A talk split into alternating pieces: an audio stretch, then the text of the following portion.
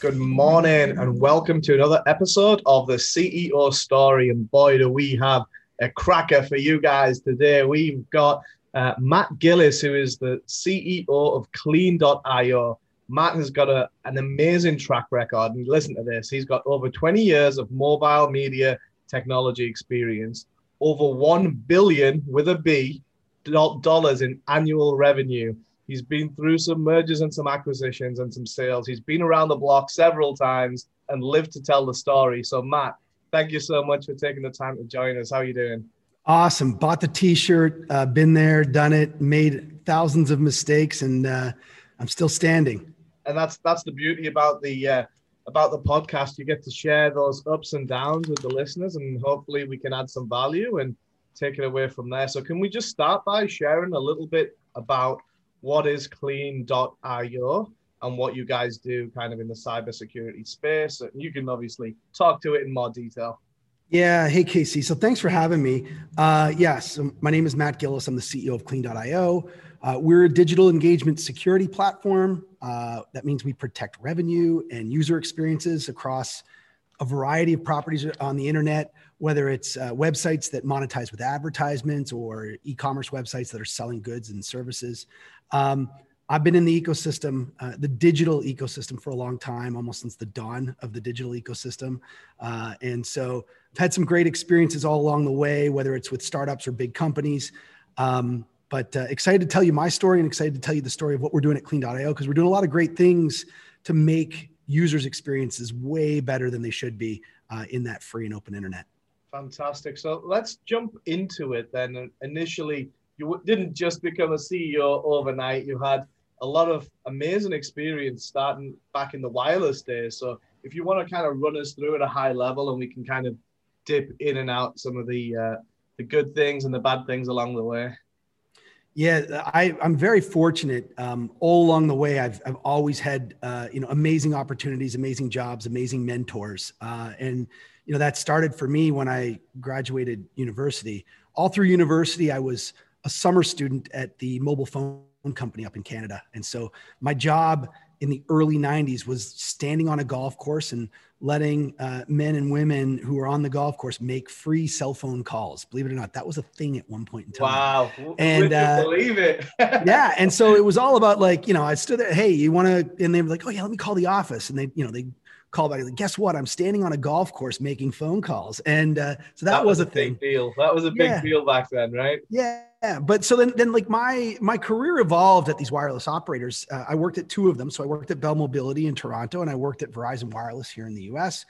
And uh, you know, kind of in the I would say like the last uh, half of my tenure at the operators, I was working on all of the services other than making phone calls that you use your phone for today. So uh, think of in the early, like, you know, in late, late 99, 2000, I was working on things like the wireless internet on your phone and, uh, you know, your ability to actually access websites on your phone through a mobile browser.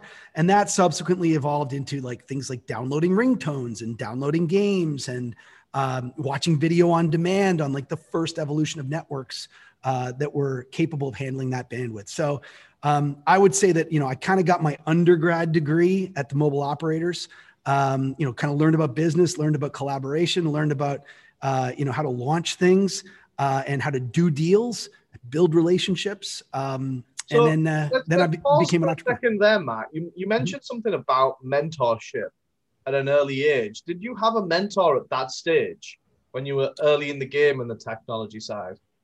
Oh, I had countless mentors. Yeah, I mean, like you know, the one that that that gave me my first start was um, a guy named Bob Lavelle, uh, who passed on about 10 years ago now. But Bob, you know, like, listen, I was like a hungry university student who just wanted a chance. And, uh, and my dad knew him. And so he hired me as a summer student. And, um, you know, all along the way, um, you know, he kept giving me new opportunities and new opportunities that I probably wasn't ready for.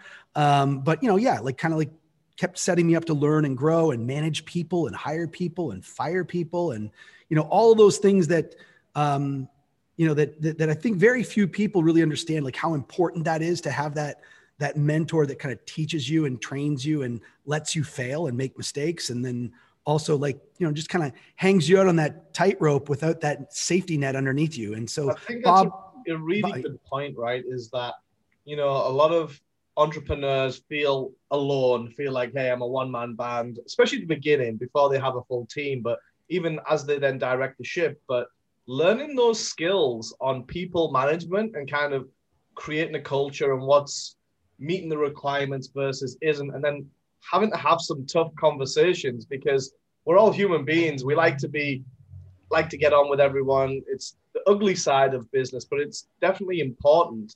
And having that exposure at a young age, how how did that kind of help mold you into the leader that you are today? Um, I mean, I think it's it's everything, right? I mean, and everything is a building block on, you know, like, you know, like you said, you don't just wake up and go, Hey, I'm going to be a CEO today. Right. Like, I mean, I think everything, every challenge, every, you know, success, everything that I've done along the way has prepared me um, enough. Right. Cause you're never over prepared, right? There's always going to be, I mean, COVID, who knew COVID was going to happen? And by the way, we were fundraising uh, in the midst of COVID at, at this company. Um, no one can prepare you for that.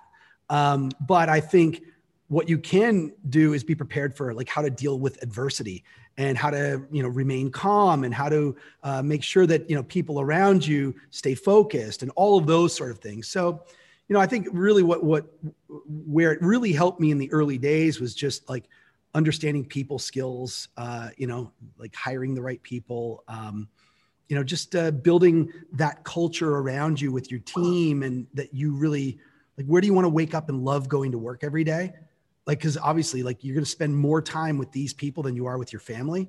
Um, so you know how do you kind of build and foster that team and that organization and uh, make make it not feel like work? And i've been fortunate all throughout my career. It's never really felt like work when i get up every day. That's really really important is that you get to as the leader of the organization design what that look and feel is going to be like. Mm-hmm. because you're right you spend more time there with the people around you in the work environment um, than you do with your family, unfortunately. And that's just the way it is with a lot of startups, especially at the early stages where you work in a lot of hours to kind of get there, right? Yeah, to be fair, I think culture is going to be what it's going to be. You you don't design culture, but you set the framework to enable it. And I think that's uh, and I think we've done a great job of that here. Um, and that's not uh, that's not me tooting my horn. That's me tooting the horn of all of the leaders here who are leading people to create, you know, the company and the culture that we're all so proud of. Yeah, that's really important. And I think you you phrase it really well. It's that it's the leaders that you empower to create that culture because it's more than any one person, right? Mm-hmm.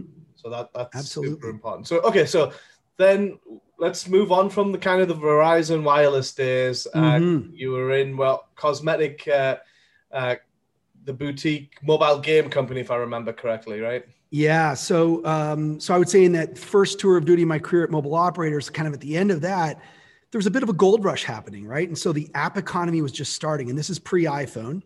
Um, but we were working on things like you know like playing games on your cell phone, like Tetris and you know that sort of thing. And so I I left uh, that position at Verizon to go and uh, be part of a little small game startup. We made games on Java and Brew handsets. So this is prior to the iPhone uh, and prior to Android. And um, our game was our biggest game was Who Wants to Be a Millionaire. So we licensed the the brand from ABC, um, and uh, we took that to mobile. Uh, it was a raging success. It was a casual game. Casual games were important then, and uh, and we were acquired very quickly after we built this thing uh, by uh, Capcom. So the Japanese video game company Capcom, which makes Street Fighter, Resident Evil, Mega Man, um, you know, you may from, be familiar with some of those games. We just go through kind of what was because that was a big step at that time where you were making a really good salary with a big company, and then you kind of gave all that up to take what some people would have said was a huge risk with huge this, with this game that no not many people really understood it at that point, and it was very new. So yeah. that dynamic shift was massive in context, right? Where uh, you've got this security and now you're leaving to kind of take a chance. And obviously that worked out, so that was great. But in hindsight, yeah. when you look back at it, uh, what was going through your mind at that point and, and what things made you go and do that rather than live the secure corporate life that you'd built up a good track record, you had a fantastic reputation, and to kind of risk it all, there's a lot going on there. There, there was, and and I would say a lot of people question it. The, the funny thing is, is that yeah, most people, you know, you die to get into one of those jobs like I had at the carrier, which was you know stable, secure, great benefits. Um, you know, if if you don't do anything wrong, you probably have a job for life. And by the way, many of the people that I worked with actually still work at the carrier. Now we're like 20, you know, 25 years later kind of thing, right? Like, so, um, and there's nothing wrong with that. And I think it, it really comes up to, you know, what's important for you and your life and your family and what do you want to do and, and all that sort of thing. For me, I was, I was craving that walk on the tightrope a little bit, um, eh, you know, without the net. And um, I thought it was an opportunity for me to go out and learn skills that I didn't didn't have or didn't know that I had, and I wanted to understand if I had them. Um, and and you you asked about mentors earlier, like so my one of my mentors is my uncle, and uh, who was a very successful entrepreneur uh, in a completely different industry.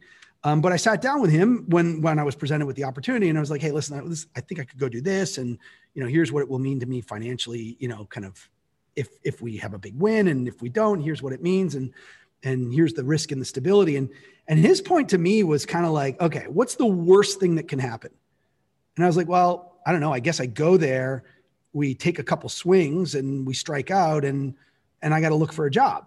And he's like okay so if, if like are you going to be more employable after having had this experience?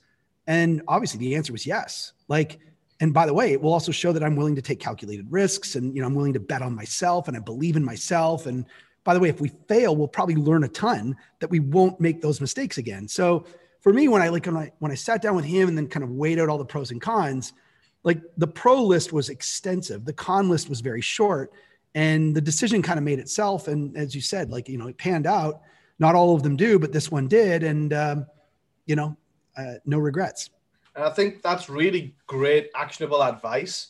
Sit down, reflect, write a list, get some mentor to kind of help you think through things differently to the way that you probably normally would. And then review the list, take a look at it, take your time, and then see what works out better. I think, I know we, we kind of went over it quickly there, but yeah, I think that's a huge piece of advice that a lot of people are stuck at this moment in time, kind of comfortable where they are, or even not comfortable if they've lost their jobs through COVID or what have you. And it this is how to kind of take some actionable steps in the right direction, hopefully. So, I think you'd be surprised that um, if you bet on yourself, you like, you know, like you're going to do everything in your power to make sure that you're successful. Right. And so you'll stretch yourself. You'll learn that you probably had a lot of skills that you weren't sure that you had. Um, and that was the case. Right. So, like, yeah, I mean, I was not going to and let this fail. It's like, so true what you're saying because I went through it all myself when I started my business. Yep. And it was, oh, I'm just this finance guy, give me the numbers. But now I've got to lead a marketing team, a sales team, and kind of bring in business and lead gen and all these other things that I've never done before. And it's like, am I good at this? Am I bad? And I, you just got to figure it out. It doesn't matter if you're good or bad, but you got to get through it either way. So you're learning different skills and you're learning more about yourself every day, really. Exactly.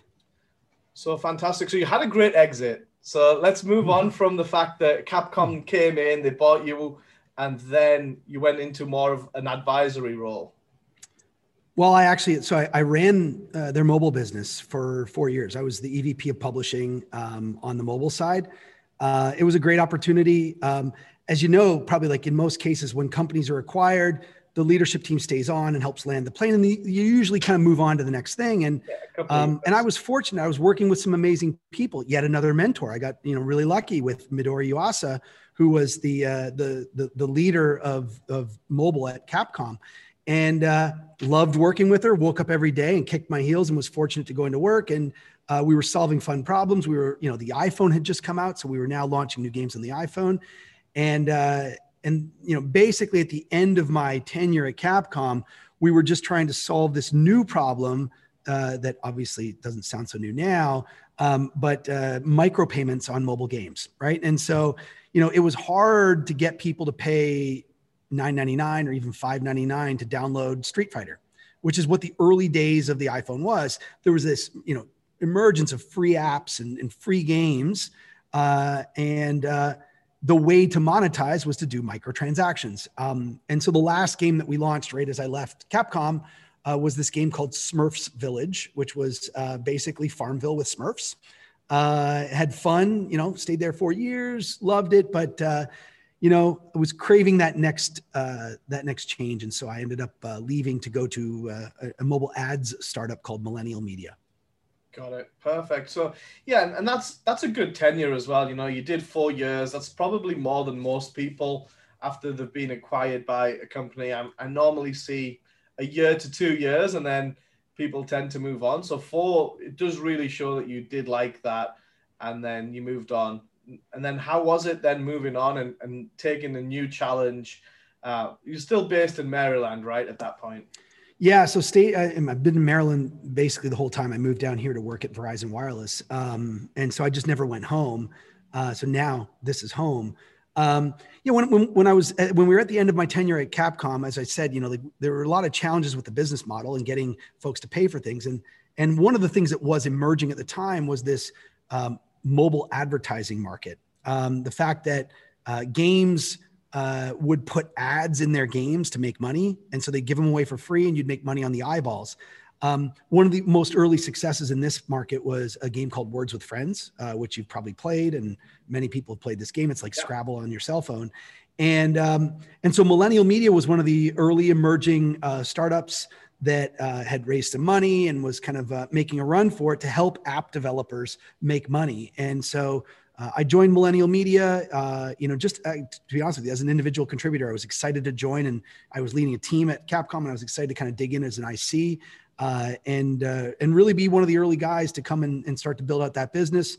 I think I, at the time I was employee number 75 um, and, and we grew that thing to be, I think 600 people. We did a couple acquisitions. we took the company public on the New York Stock Exchange.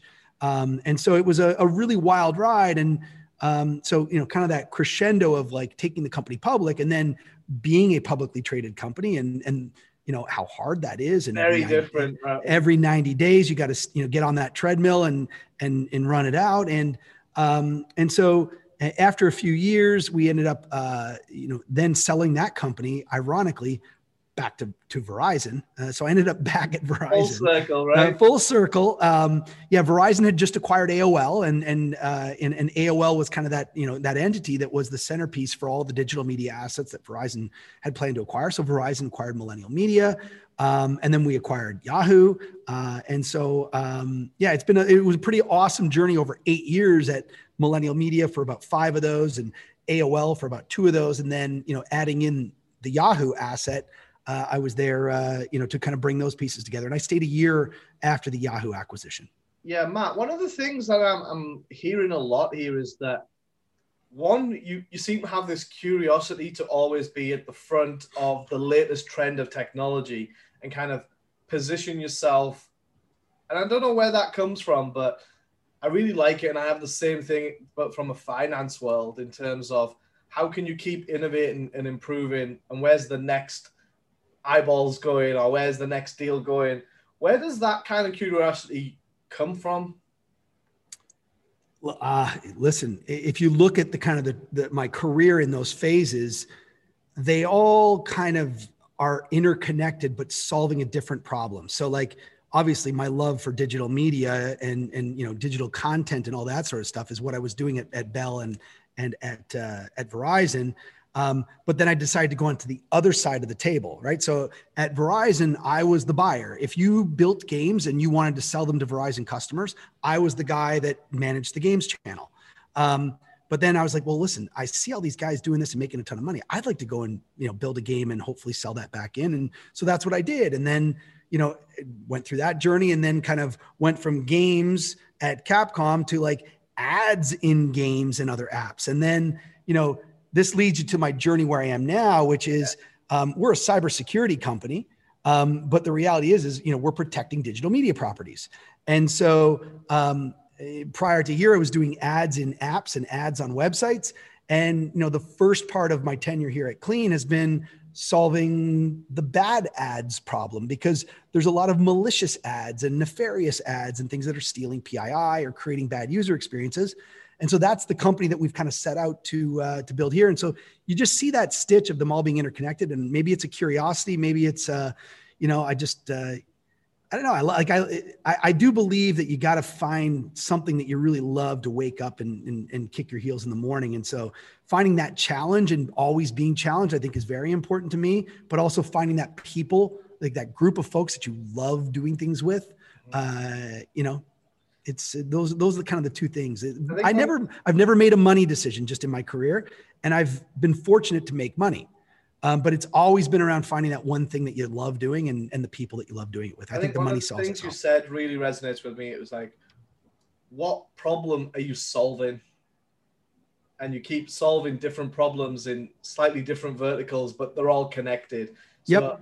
I think that that's that's a really good actionable item is that if someone's out there listening and they're kind of stuck in which way to go or what to do, it's what problem do you have the skill set to really solve and enjoy doing at the same time, right? Because there's no point doing something if you're going to spend 10, 15 hours a day doing it and hate yourself for doing that. It's like you've got to find a good balance of both.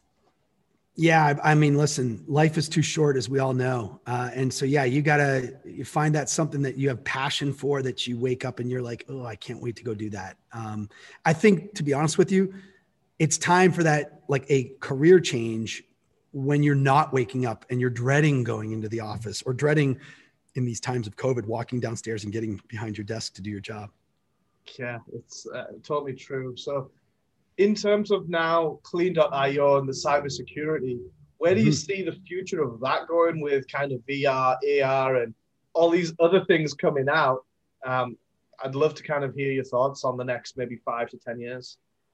So it's super cool what we're doing. Um, we started uh, focusing on this, uh, you know, digital media ecosystem that makes money through ads. All right. And um, the problem that we went out to solve was uh, these ads ecosystems are open. Anybody can come in and buy an ad and, and put it on a website and, uh, and have an engagement with the user. Um, bad actors have figured out this as a, a, really interesting way to Trojan horse them, their way into your experiences, into your devices, and uh, and and have an engagement themselves. And they figured out how to buy those ads and have them do shady things and take over your phone experience. You, you probably have had it happen to you where you go to a website, you're scrolling, and then all of a sudden it redirects you and says, Hey, congratulations, Casey, you want an Amazon gift card. You're like, I didn't click anything. I don't know what happened. Or your phone's infected with 49 viruses. Click here, and it launches you into the app store somewhere. Um, that's called malvertising. So we went out and we really like focused on solving that problem, which is manifests itself as malicious JavaScript that executes once that ad renders on the device. Um, we started kind of taking a, a, broader look at where JavaScript is executing, where malicious or not, it just doesn't really have the authorization to execute. One of the areas where we saw that happening was in the e-commerce world, specifically in the web. You know, you can do a Chrome extension on a on a PC and it can wake up and take over the user experience. a whole bunch of things that bad actors can do. Um, but sometimes good actors actually use that technology and, and kind of infiltrate where they shouldn't. Um, and so we started doing some R&D on the e-commerce ecosystem to look at what are some of these things that are happening that are impacting user experiences and revenue. And um, we kind of ended up focusing on uh, these things called uh, discount browser extensions, uh, things like Honey and Wikibuy, um, there's a whole bunch of them. Those are the two probably biggest ones that, that you may have heard of. And what these things do is users have put them on their PC. And when you're shopping in e commerce, all of a sudden, uh, uh, when you get to checkout, they'll pop up and say, Hey, uh, we got coupons for you. Would you like us to inject them and see if we can save you a pile of money? And users obviously always want a discount. And so, um, so yeah, but you know, the interesting thing is, is that, you know, these e-commerce merchants, just like these publishers in the ads ecosystem, you own your website. You would think that because you own your website, you can control everything that happens on your website. And lo and behold, in the ads ecosystem, you know, some of the biggest publishers in the world who have hundreds of millions of, of users, like they were, they, like they could not control their, their experience. So these ads would come in and destroy the experience. Same thing in e-commerce. You you own your web, you own your store, you own your your website.